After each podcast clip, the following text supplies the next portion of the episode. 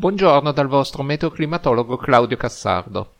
A volte mi vengono in mente delle idee un po' balzane, oggi è uno di quei giorni, perché lo scopo di questa pillola vorrebbe essere quello di aiutarvi a capire da soli più o meno che tempo farà, e anche quale attendibilità ha questa previsione. Ovviamente non ho la pretesa di farvi diventare dei meteorologi provetti ed esperti, per cui servirebbero anni di studio universitario e qualche anno di esperienza operativa da previsore. Ma il mio obiettivo in realtà è duplice. Darvi qualche elemento per riuscire a interpretare alcune uscite modellistiche e anche, e detto da me potrà sembrarvi strano, quello che dicono le app meteo. Perché occorre stare al passo con i tempi e oggigiorno quelle app ce le abbiamo tutti, talora addirittura preinstallate nei sistemi operativi dei cellulari che portiamo sempre in tasca se non in mano. E quindi impariamo ad usare in modo appropriato anche le app e a interpretare qualche semplice prodotto modellistico. Il portale che vi introduco è un portale tedesco e quindi ovviamente ha molte scritte in lingua tedesca, ma non spaventatevi perché si capiscono.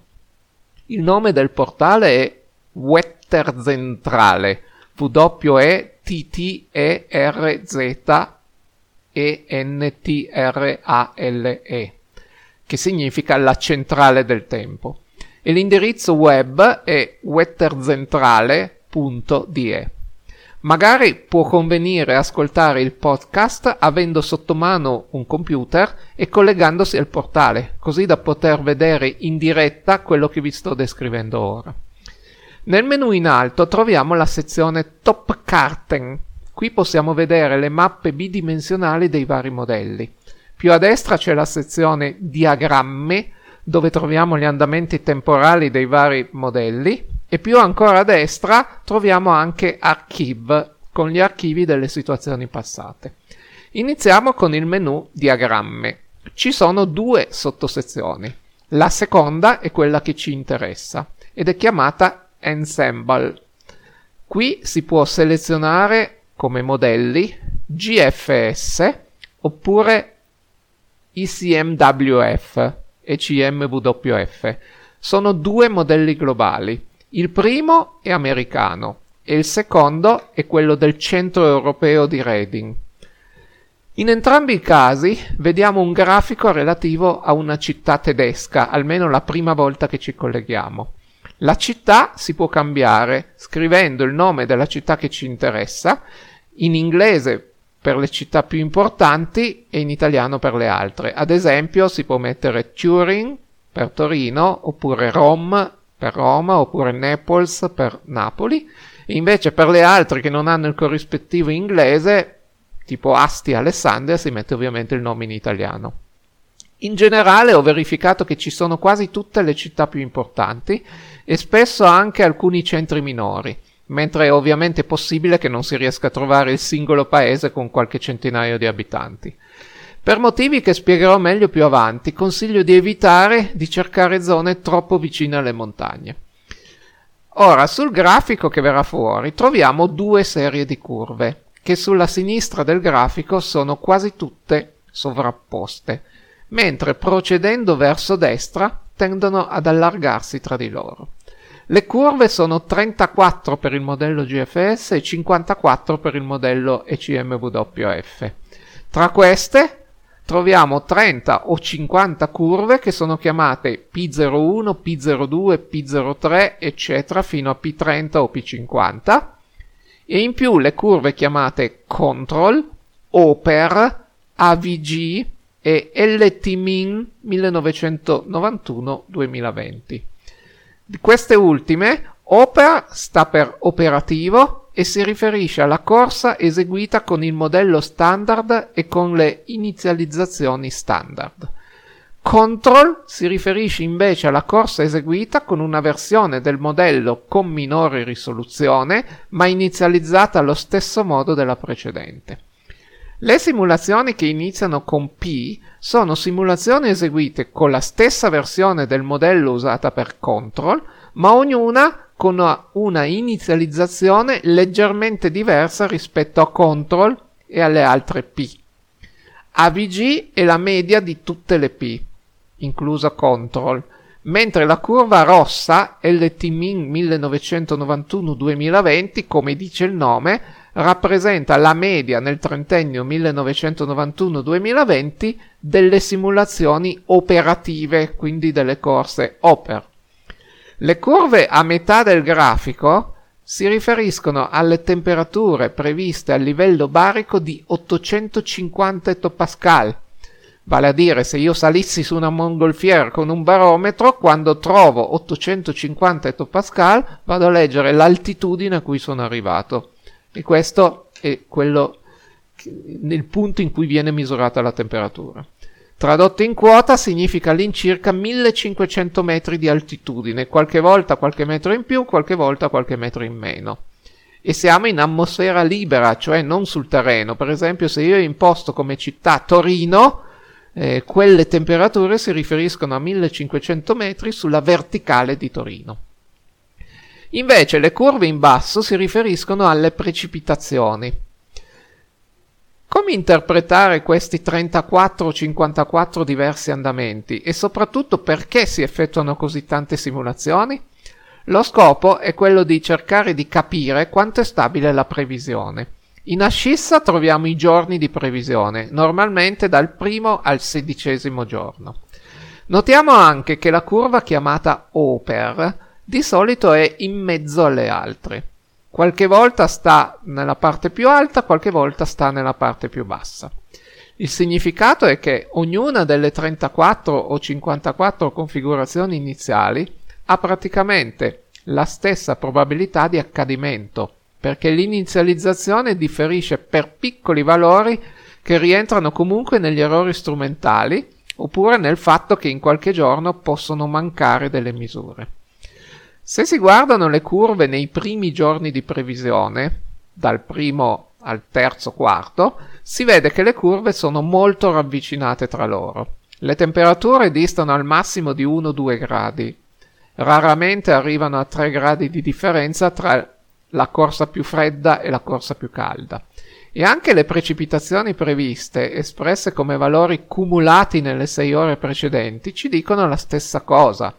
Cioè che sono previste precipitazioni in quelle sei ore oppure no. Man mano che ci allontaniamo nel tempo, andando oltre il terzo giorno di previsione, le curve, soprattutto delle temperature, cominciano ad allargarsi tra di loro, fino ad arrivare a valori molto diversi, con cinque o più gradi di differenza tra la corsa più calda e quella più fredda. Il confronto con le medie trentennali ci dice quanto la maggioranza delle simulazioni si collochi sopra o sotto quel valore.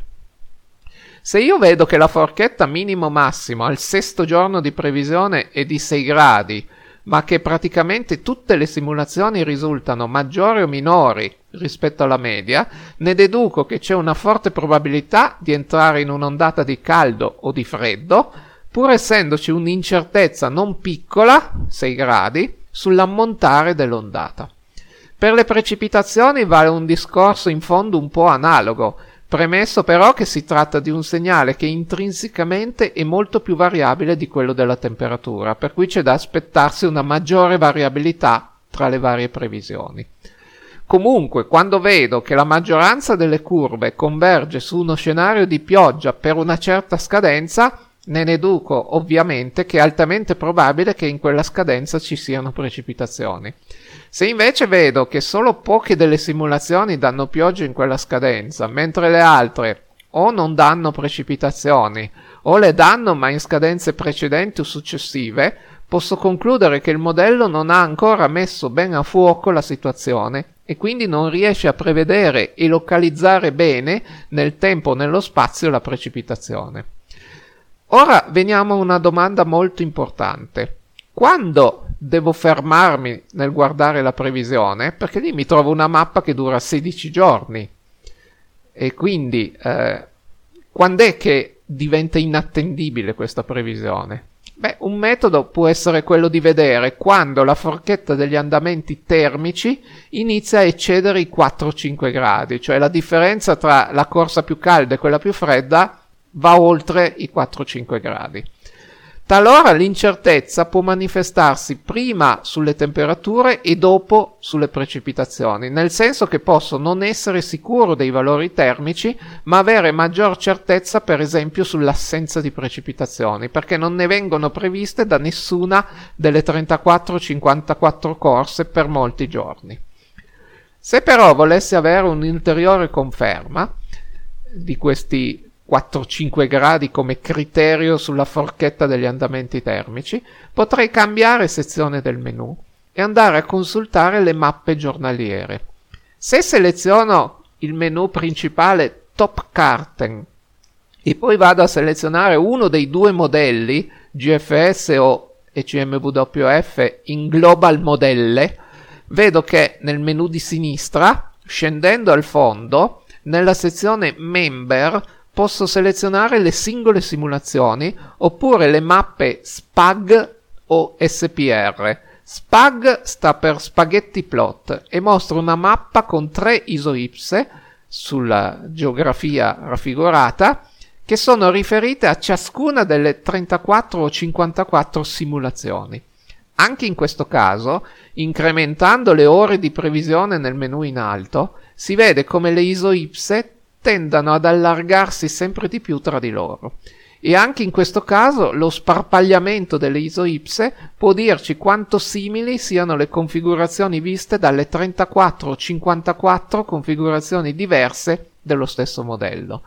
Si nota anche come, in certe zone, la divergenza sia molto maggiore che in altre, e questo poi si riflette sulla prevedibilità del tempo in tale zona.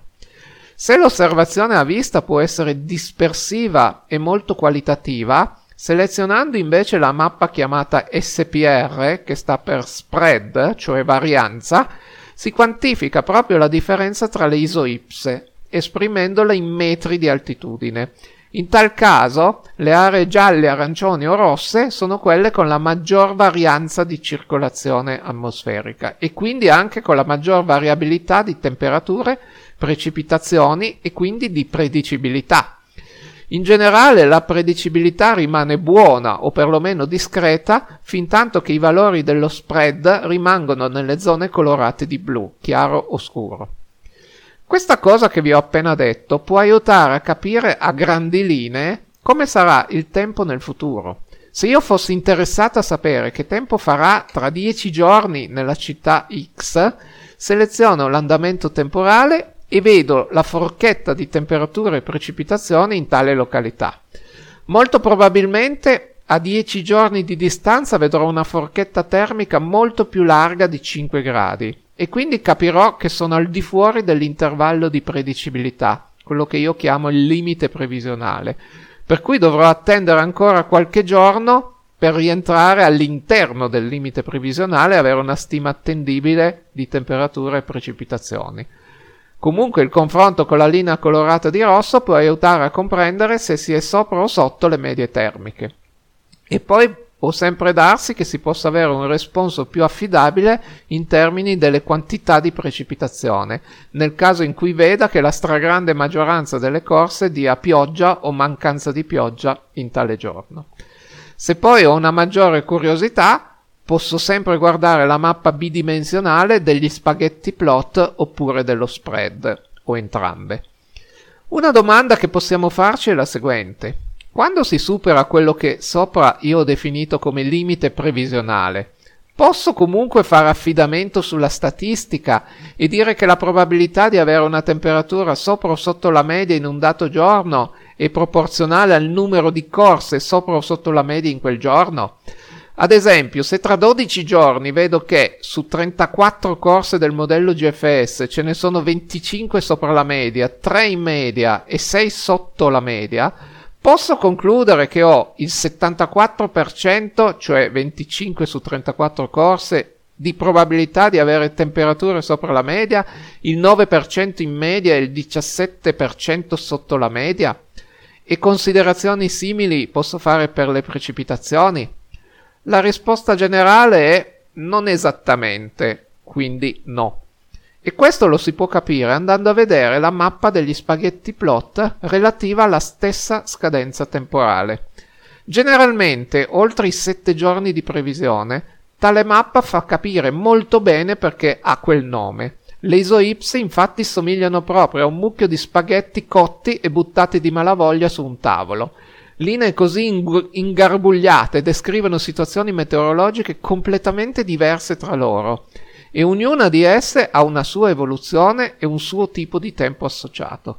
Se il modello di queste situazioni ne prevede così tante, significa che non è riuscito a focalizzare bene la situazione reale, e ognuna di queste configurazioni può essere quella che avverrà nella realtà, oppure se ne potrebbe anche verificare un'altra che non rientra nelle cinquantaquattro o trentaquattro previsioni.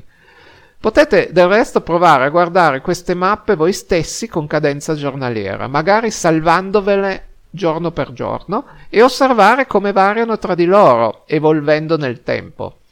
Il mio consiglio, quindi, è di non guardare proprio la zona che si estende oltre il limite previsionale.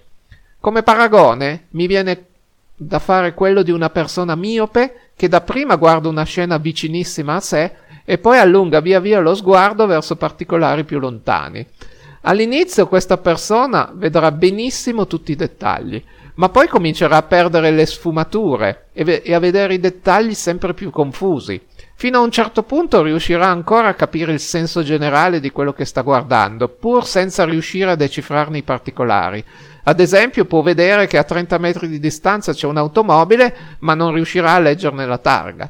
Ma via via che allontana lo sguardo verso cose o immagini più lontane, perderà anche il senso generale, e la macchia scura che vedrà a cinque o dieci chilometri di distanza per lui potrà essere un albero, un treno o un camion. Ecco, la previsione di un modello oltre il suo limite previsionale equivale alla vista di un miope a grande distanza, cioè oltre il suo limite visivo.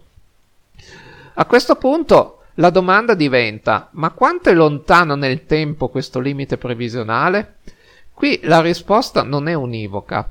Non è che posso dire che a cinque, sette o dieci giorni c'è sempre questo limite previsionale, perché dipende dalle situazioni. Del resto, se guardate le mappe degli spaghetti plot chiamate a nove giorni, si trovano nella prima sezione, vedrete che in generale gli spaghetti iniziano ad aggrovigliarsi normalmente tra il quinto e il settimo giorno. E questo va interpretato come una sorta di limite previsionale generale. Tuttavia, potrete anche osservare che in qualche zona gli spaghetti risultano già aggrovigliati al terzo giorno di previsione, almeno limitatamente a piccole aree, il che significa che in quelle piccole aree il limite previsionale è più vicino. Questo lo si può vedere bene anche guardando le mappe dello spread, dove compaiono alcune macchie gialle già al terzo o quarto giorno della scadenza di previsioni.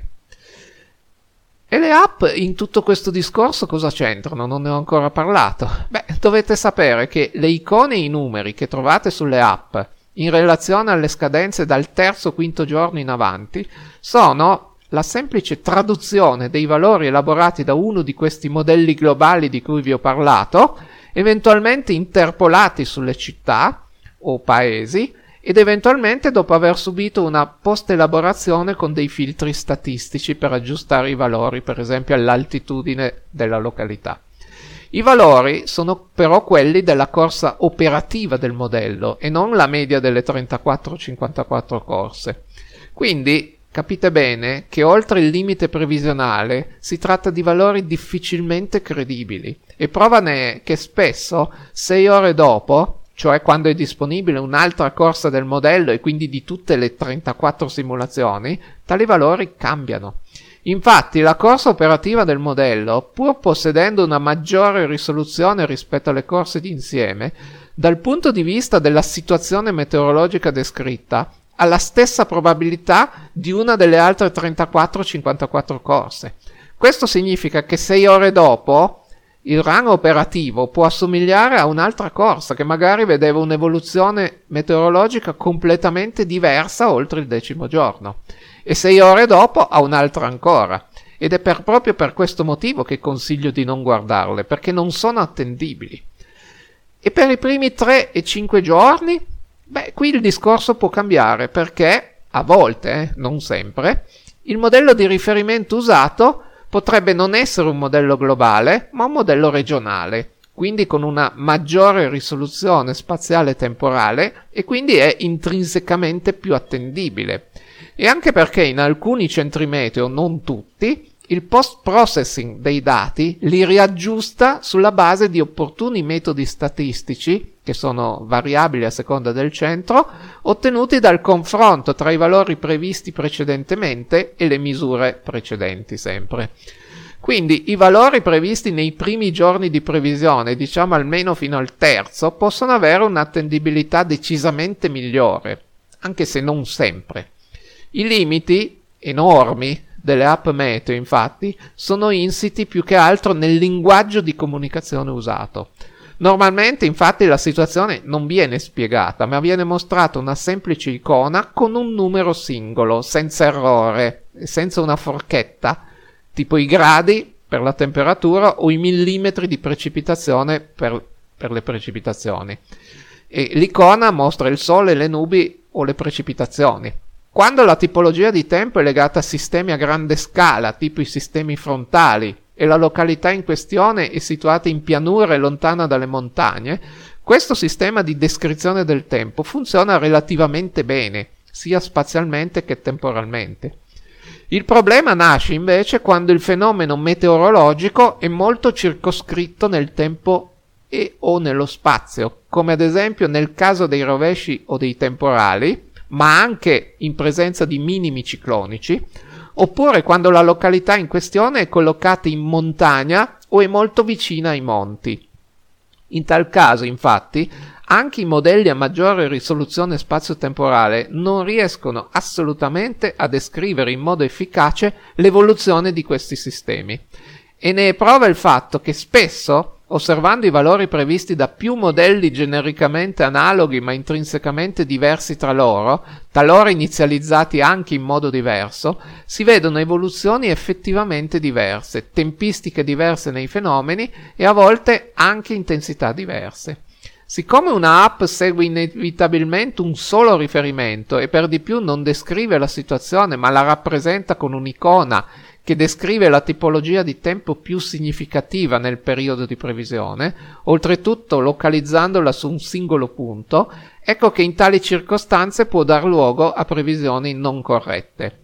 Per fare un esempio pratico, il modello usato dall'app può prevedere un temporale che passa su Torino alle quindici e dura un'ora e che invece non passa su Moncalieri, che è una città posta a pochi chilometri di distanza da Torino.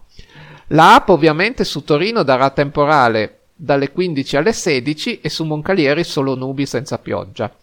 Nella realtà invece il temporale potrebbe transitare su Moncalieri e non su Torino, durare magari due ore invece di un'ora e magari iniziare alle diciotto e non alle quindici.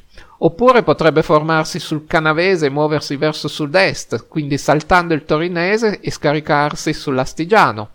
Dal punto di vista del modello, la previsione sarebbe sostanzialmente corretta, perché il modello comunque ha previsto un temporale che si è poi effettivamente verificato. L'errore nella localizzazione spazio-temporale rientra comunque in quello che ci si può attendere da un modello meteorologico anche ad alta risoluzione, cioè in una situazione simile io direi che la previsione del modello è sostanzialmente corretta. Ed è proprio per questo motivo che in linea generale sono e rimango molto scettico nel consigliare l'uso delle app meteo. Tuttavia, dal momento che si tratta di uno strumento che comunque esiste e ciascuno ha a disposizione senza nessuna fatica, non dico di non usarlo mai, ma di sapere che cosa può offrire, quali sono i suoi limiti e come posso cercare di avere delle informazioni aggiuntive in relazione alle previsioni.